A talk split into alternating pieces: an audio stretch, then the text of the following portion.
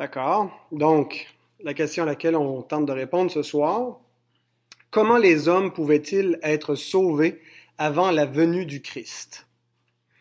Et voici la réponse courte. Bien que le prix de la rédemption n'ait en fait été payé par le Christ qu'après l'incarnation, les bénédictions qui en découlent ont été successivement communiquées aux élus de tous les temps. Euh, Hébreu 9.15 nous dit ça, on va le voir plus en détail dans les, textes euh, qu'on va examiner ce soir, mais 1 Pierre 1, 10 et 11, comme je ne le citerai pas, ça vaut peut-être la peine de le citer à, l'appui de cette réponse-là, qui nous dit, les prophètes qui ont prophétisé touchant la grâce qui vous était réservée ont fait de ce salut l'objet de leurs recherches et de leurs investigations, voulant sonder l'époque et les circonstances marquées par l'Esprit de Christ qui était en eux et qui attestait d'avance les souffrances de Christ et la gloire dont elles seraient suivies. Donc le salut en Jésus-Christ n'est pas sorti de, nulle part. Euh, il était déjà révélé dans l'Ancien Testament. Euh, donc le Nouveau Testament enseigne clairement que le salut se trouve uniquement en Jésus-Christ. Peux t'asseoir, mon garçon, ça me, ça me déconcentre, que tu sois à genoux uniquement en Jésus-Christ. Euh, il n'y a pas de salut en autre nom que lui. Et puis, euh, c'est seulement donc la foi en son nom. Hein, crois au Seigneur Jésus, tu seras sauvé. C'est seulement par la foi dans le Christ. Il ne nous a pas donné d'autres moyens pour être sauvés. Euh, donc, comment ceux qui ont vécu avant Jésus pouvaient-ils être sauvés? L'apôtre Paul dit dans Romains 10, 14, comment les non-croyants peuvent-ils invoquer celui dont ils n'ont pas entendu parler? Hein? Puis comment est-ce qu'ils vont en entendre parler s'il n'y a personne qui prêche?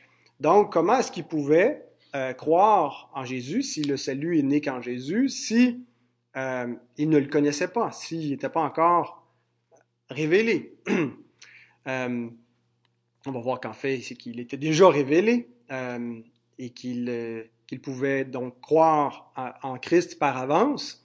Euh, mais donc, la, confession de foi nous, donne au, au, paragraphe 6 du chapitre 8 euh, une explication détaillée sur le salut des croyants avant le Christ. Alors, elle répond en fait à notre question, comment est-ce que les gens pouvaient être sauvés avant? Alors voici la réponse au paragraphe 6. Bien que le prix de la rédemption n'ait en fait été payé par le Christ qu'après l'incarnation, les avantages, l'efficace et les bienfaits qui en découlent ont été successivement communiqués aux élus de tous les temps, dès le commencement du monde. Cela s'est fait dans et par des promesses, des types et des sacrifices qui révélaient et signifiaient que le Christ, qui est le même hier, aujourd'hui et éternellement, est la postérité qui écraserait la tête du serpent et l'agneau immolé depuis la fondation du monde. Donc, euh, notre compréhension, c'est que le salut par Jésus était déjà en vigueur avant la venue de Jésus. C'était pas un autre salut, c'était pas un autre moyen de rédemption, c'était le salut par le Christ, par la foi dans le Christ, avant le Christ. Paul explique dans Romains 3, 25 à 26, si vous voulez tourner, c'est un passage important. Euh, comment Dieu a pu donner sa miséricorde, comment est-ce que Dieu a pu pardonner des pécheurs avant la croix?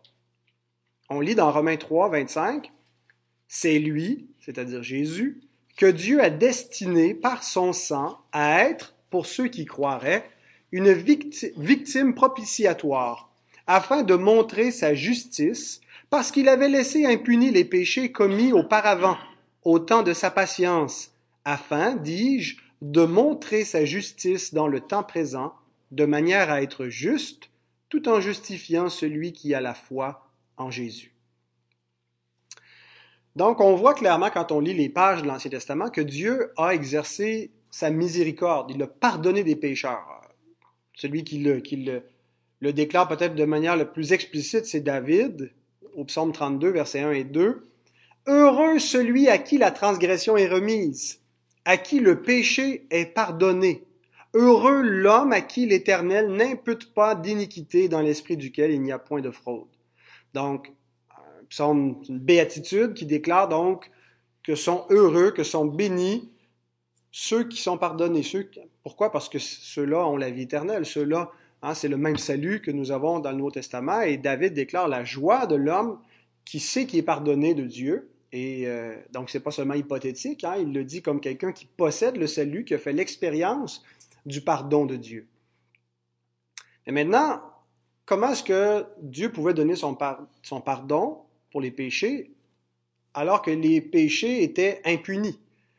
Ce qui semblait être une, injustice. Hein, celui qui exerce le jugement, celui qui est juge de toute la terre, peut pas gracier le coupable et euh, condamner le juste.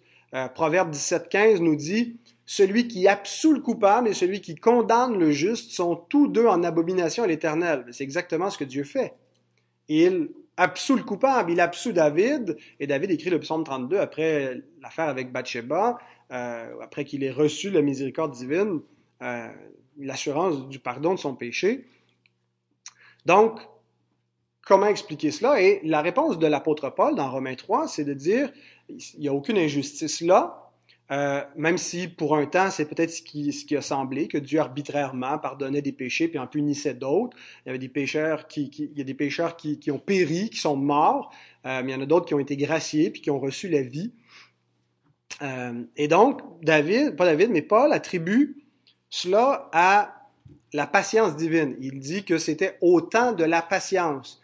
Et cela se réfère à la période de temps euh, où Dieu accordait sa grâce, son pardon, avant la croix, avant que les péchés soient punis. Mais dans le temps présent, le temps euh, contemporain de l'apôtre Paul, mais pour nous euh, aussi, on peut dire donc que c'est aujourd'hui, c'est dans le sens que le, temps est accompli, le temps de l'expiation des péchés. Dieu a exécuté sa justice euh, il a puni les péchés qui étaient demeurés impunis jusqu'alors. Et il a puni non seulement ces anciens péchés-là, mais il a puni les péchés de tous les élus sur le Christ. Et donc, euh, Dieu, Paul conclut, était juste de justifier ceux qui avaient la foi dans le Christ. Euh, c'est ce qu'il dit à la fin du verset 26, hein, euh, que de manière à être juste tout en justifiant. Dieu ne peut pas être injuste en justifiant. Comment est-ce qu'il peut justifier un impie? La seule façon, c'était d'imputer son péché au Christ et d'imputer la justice du Christ à l'impie, de sorte que la déclaration de Dieu, la, déclaration où il déclare que le pécheur n'est pas un, pécheur, mais qu'il est juste et qu'il doit avoir la vie éternelle, n'était pas un mensonge. Euh, parce que par le moyen de la foi dans le Christ, celui qui a la foi en Jésus, est déclaré juste sur cette base-là. Et donc, euh, le, chapitre 4 euh, qui suit, Paul nous montre que David, a eu euh, cette, grâce-là, cette justification-là par la foi seule, au verset 6. Abraham aussi, je pense, au verset 3, donc qui, qui, a cru. A cru quoi? A cru la promesse. La promesse, l'objet de la promesse, c'était le Christ. Et donc, ils ont cru au Christ. En croyant à l'éternel, de toute façon, ils croyaient dans le Christ. Hein. C'est pas, c'est pas deux personnes séparées. Hein, quand on a vu la Trinité, euh, il, y a, un seul Dieu, puis il y a, trois euh, personnes, mais qui sont pas comme nous le concept de personne où on est complètement séparés en dehors. Hein, c'est, l'Éternel et, Jésus, c'est euh, une seule et même, c'est un seul et même Dieu dans lequel il y a trois, il y a trois personnes. Alors qu'en croyant à l'Éternel, même s'il ne comprenait pas tous les détails qu'on peut comprendre de la Trinité, puis il n'y avait pas la foi spécifiquement dans le Messie incarné, il y avait la foi dans le Messie à venir euh, qui était révélée à eux par la promesse. Euh, et donc, en croyant à l'Éternel et en croyant à la promesse, ils croyaient au Christ. Donc, et donc, Paul dit euh, que Dieu était juste tout en justifiant celui qui a la foi en Jésus. Et tenez compte qu'en disant cela, il se réfère à ceux qui ont été justifiés avant le Christ. Donc, ils ont eu la foi dans le Christ avant le Christ. Parce qu'il leur était révélé. L'Épître aux Hébreux dit sensiblement la même chose. Si vous voulez tourner dans Hébreux 9, 15, le dit dans un, sous un autre angle, mais un texte euh, très important, et en particulier pour euh, notre compréhension euh, particulière de la question des alliances. Quand je dis notre, je veux dire les, les baptistes ou les réformés baptistes, par opposition aux, aux réformés pédobaptistes.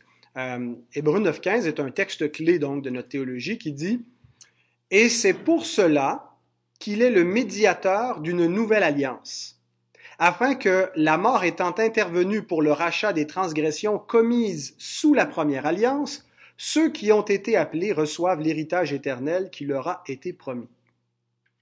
Donc, le texte commence par nous dire que Jésus est le médiateur de quelle alliance? La nouvelle alliance. Il n'était pas le médiateur de l'ancienne alliance, l'alliance mosaïque, ou même qui inclut l'ancienne alliance Abraham, Moïse et David. Il est le médiateur de la nouvelle alliance. Et c'est en vertu de cette médiation-là et de cette alliance-là qu'a été faite la rédemption des péchés et que les pécheurs, avant le Christ, ont obtenu la rédemption éternelle promise.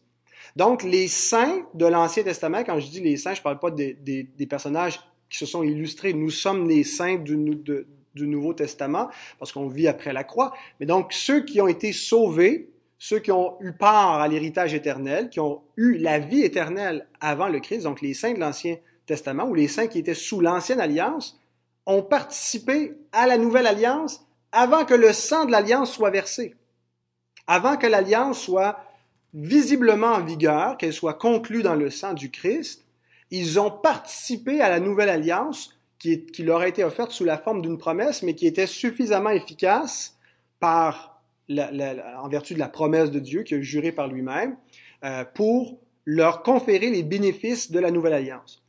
Donc, et c'est exactement ce que le, le, verset 15 nous dit, euh, que ceux qui étaient dans l'ancienne alliance ont participé à la nouvelle alliance quand il dit euh, que ceux, ceux, ceux qui furent appelés et ceux qui sont appelés, on pourrait le traduire autant au passé qu'au présent parce que c'est un parfait. Donc ceux qui furent appelés, ceux qui sont appelés, reçurent et reçoivent, ils ont reçu, ils continuent de recevoir ceux qui sont appelés, l'héritage promis, c'est quoi? La vie éternelle, l'héritage éternel, en vertu de la mort du Christ qui allait venir et qui est venu. Et tout ça par la médiation de la nouvelle alliance. Donc, si on revient à la question, comment pouvait-il croire en Jésus-Christ avant que Jésus-Christ soit manifesté, ben c'est qu'il était déjà révélé avant l'incarnation. Christ était présent euh, dès la chute de l'homme. Euh, lui-même ne dit-il pas que Abraham a vu son jour et il, a tressailli, il s'est réjoui? Jean 8, 56. Alors, qu'est-ce qu'il veut dire par là? Il veut dire que il fut révélé à Abraham suffisamment de, de, de, de connaissances concernant le Christ et sa venue pour qu'il puisse non seulement croire à peu près, mais que ce soit la joie de son salut, son espérance. Il nous dit quelque chose de semblable concernant David. Il nous dit que David appelle son propre fils à venir son Seigneur dans Matthieu 22, 45, quand il demande, un peu comme une question piège au docteur de la loi, de qui le Messie est-il le fils? Il est le fils de David. Alors pourquoi est-ce que David l'appelle son Seigneur? Euh, à, plusieurs endroits, en particulier dans le, psaume 110. Et donc, ils ne savent pas quoi lui répondre. Euh, mais donc, déjà, le Seigneur de David, c'est ce qui est l'Éternel, et que en l'Éternel, spécifiquement la, personne du Fils, euh, l'Éternel parle à l'Éternel, le, Père parle au Fils, puis euh, il, et, donc David est comme quelque part en, pas entre les deux, mais il prend part à cette, cette révélation-là où il dit l'Éternel, où le Seigneur a dit à mon Seigneur, ah, toi à ma droite jusqu'à ce que je fasse de tes ennemis ton marchepied. Il comprend que ça, ça s'applique à, l'héritier de son trône, à celui que Dieu a promis qui viendrait prendre son trône. Alors David, déjà, croyait en son fils à venir. Et euh, il savait qu'il était plus grand que lui, il l'appelait son Seigneur, qui était avant lui, qui est de toute éternité, puisque Christ est le même hier, aujourd'hui, éternellement. Donc, la, confession nous dit que Jésus a été révélé avant l'incarnation euh, et que les bénéfices de sa médiation, les bénéfices de la rédemption qu'il allait accomplir, ont été communiqués de trois façons. Par des promesses, des types et des sacrifices. Donc, concluons avec ces, trois éléments-là. Euh, les promesses en question qui révélaient Jésus euh, étaient en, fait une seule et même promesse euh, qui fut répété à divers moments dans la révélation biblique et qui ont, apporté dans chaque réitération des aspects plus spécifiques de la promesse, mais c'est toujours le même objet. C'est la promesse que le Christ va venir. Et l'origine, la première, le premier endroit où on retrouve cette promesse, c'est dans Genèse 3.15, texte bien connu que Luther appelait le proto-évangile. Euh, après la chute, après la désobéissance, après que le péché soit entré dans le monde, Dieu déclare au serpent, je mettrai inimitié entre toi et la femme, entre ta postérité et sa postérité, celle-ci t'écrasera la tête et tu lui blesseras le talon. Alors c'est ici qu'on retrouve la première révélation de l'alliance de grâce, la nouvelle alliance si vous préférez, mais que les théologiens appellent l'alliance de grâce avant qu'elle prenne la forme conclue dans le sang de l'alliance, la forme visible euh, dans la nouvelle alliance. Donc elle est une promesse.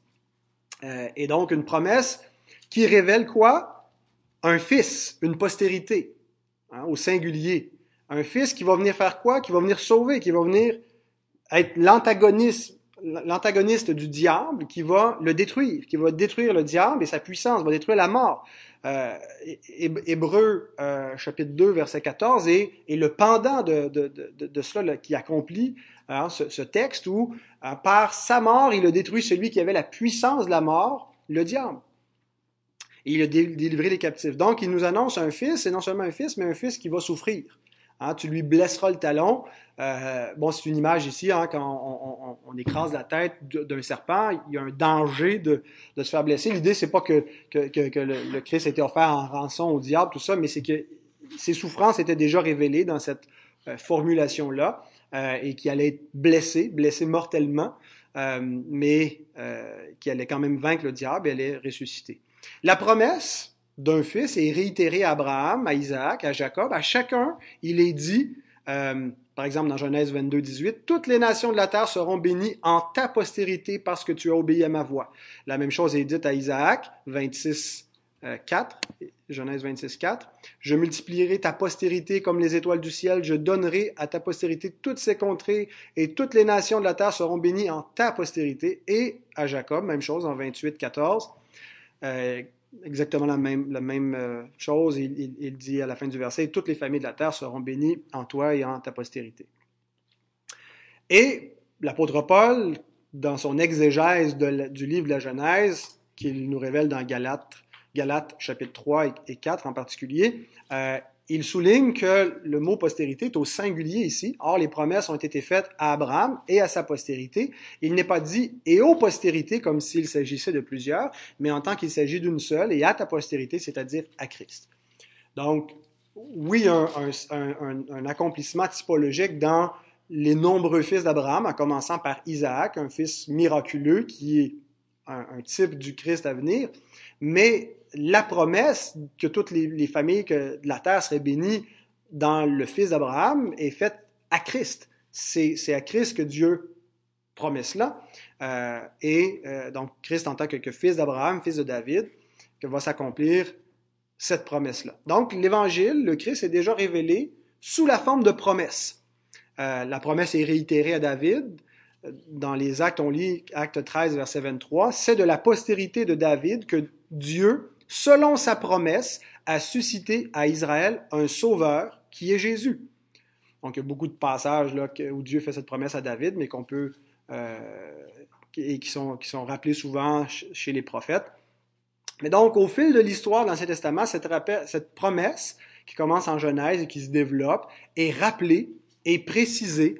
On apprend des choses concernant la naissance, la mort, la vie, euh, du Messie, la gloire de son royaume. Beaucoup de choses sont révélées concernant celui qui est promis. Euh, et cette promesse-là et tout ce qu'elle contient devient l'espérance d'Israël, l'attente d'Israël. Toute la vie du peuple de l'Ancien Testament et tout l'Ancien Testament lui-même sont construits sur cette promesse. Euh, Paul va même jusqu'à appeler les alliances de l'Ancien Testament les alliances de la promesse dans euh, Éphésiens 2.12. Donc, ce, rapport entre la promesse et les alliances, hein, le, génitif qui est employé pour dire les alliances de la promesse nous montre que toutes les alliances sont au service de la promesse sans être elles-mêmes l'alliance de grâce qui accomplisse la, la, promesse. Elles pointaient vers cela et elles avaient pour but de garder la postérité d'Abraham et de David jusqu'au moment où la promesse s'accomplirait. Donc, ce sont les alliances au service de la promesse. Romains 9.4, euh, il dit quelque chose de semblable aussi, quand il parle des Israélites, à qui appartiennent l'adoption et la gloire, et les alliances et la loi et le culte, donc les alliances de la promesse. Donc voilà pour la, question des promesses. Maintenant, la, confession ajoute aussi les types et les sacrifices. Euh, donc, les, promesses étaient, si on veut, des prophéties directes euh, d'un Messie à venir, d'un fils Abraham. Les types, ce sont, euh, en fait, quand on dit un type, ça vient d'un mot grec, tupos, qui est à plusieurs endroits dans le Nouveau Testament, qui parfois veut dire préfiguration.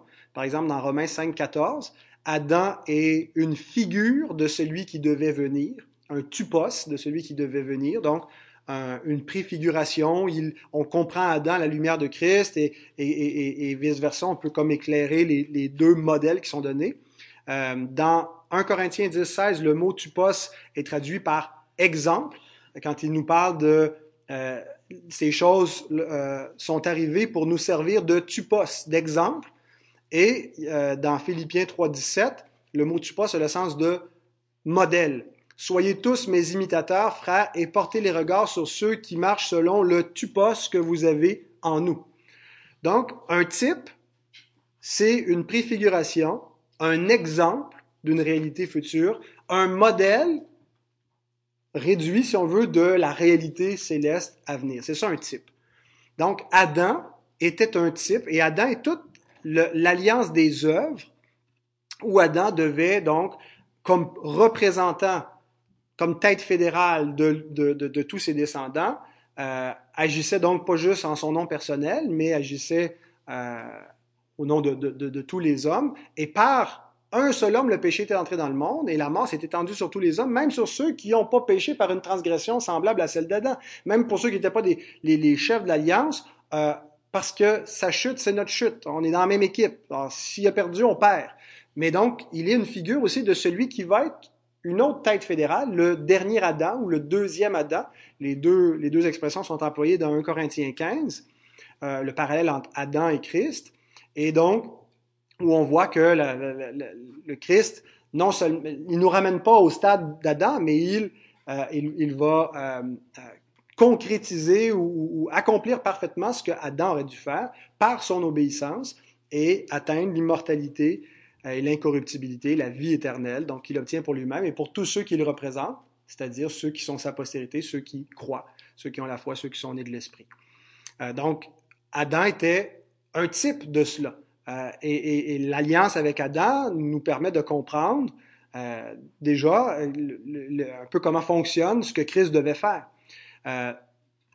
L'arche de Noé, euh, était un type de la rédemption qui est en Jésus-Christ. 1 Pierre 3.21, cette eau était une figure anti-tupos du baptême, qui n'est pas la purification des souillures du corps, mais l'engagement d'une bonne conscience. Alors, le point, c'est simplement que le déluge était une figure de la rédemption. Le jugement qui vient, qui sont sauvés? Ceux qui sont dans l'arche. L'arche qui représente hein, le, Christ. Hein, il y en a qui, font même un parallèle, le bois de l'arche, le bois de la croix. Mais euh, euh le point est que vraiment, hein, c'était comme dans ce tombeau, puis une sorte de résurrection. Le jugement vient, la mort engloutit tout, puis il va y avoir une nouvelle vie qui va, émerger, une nouvelle création. Euh, Isaac, qui est certainement un type du sacrifice de Jésus et, de sa résurrection.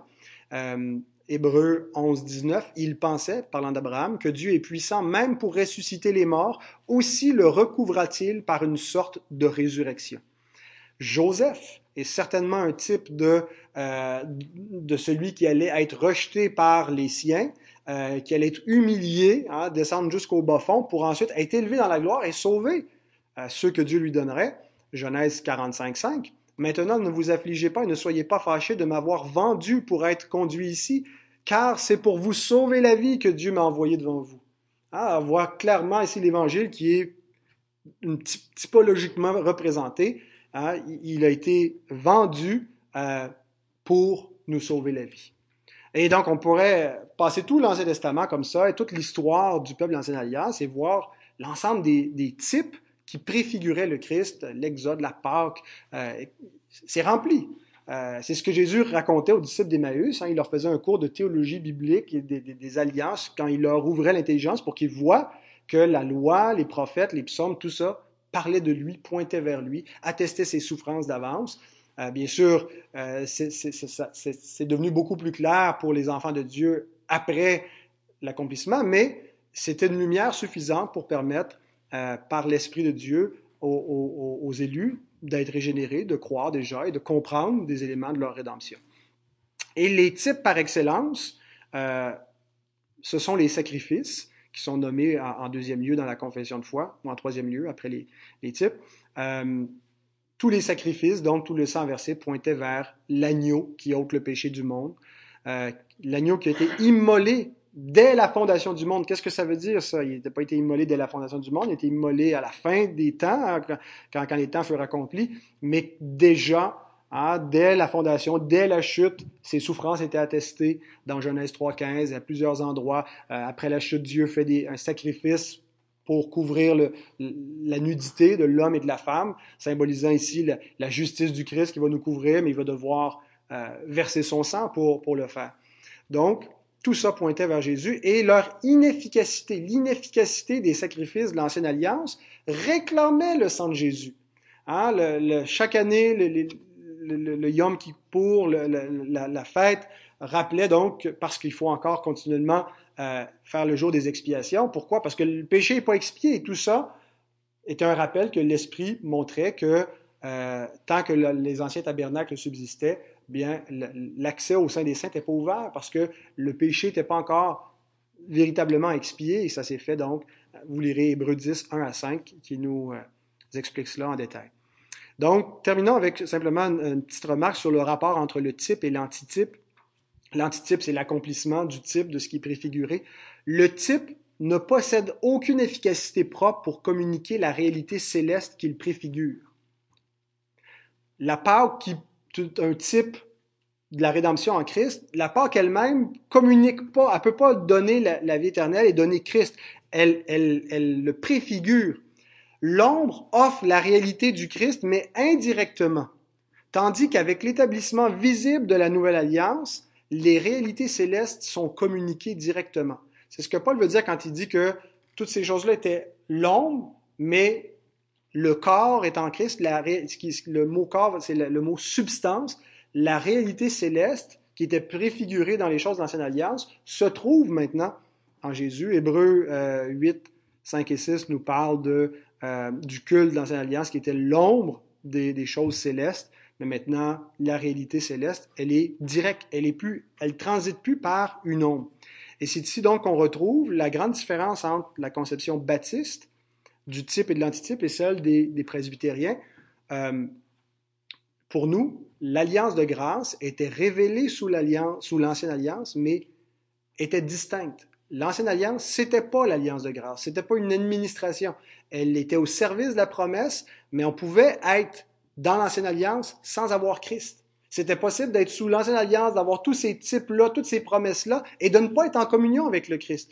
Et 1 Corinthiens 10, 1 5 nous parle de, ceux qui sont sortis, qui ont été baptisés dans la mer Rouge, qui ont été accompagnés par un, rocher, un aliment spirituel. Ils ont bu un, un, même breuvage spirituel, ils buvaient un rocher spirituel qui les suivait, et pourtant ils n'étaient pas en communion avec le Christ.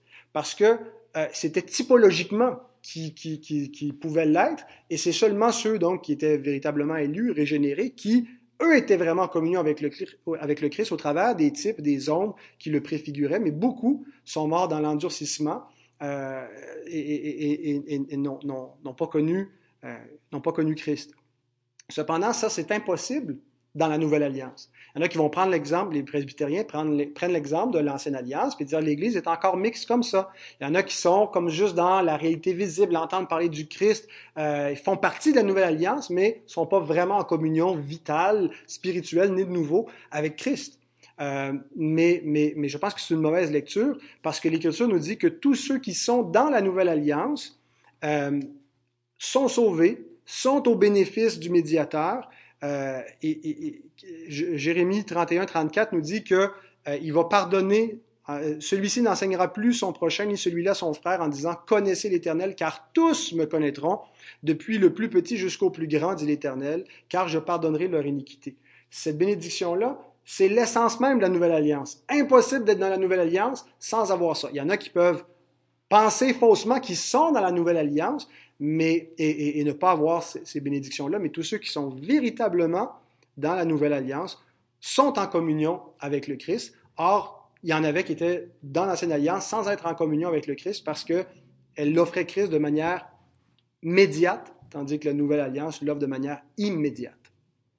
On va arrêter ici. J'ai déjà dépassé mon temps.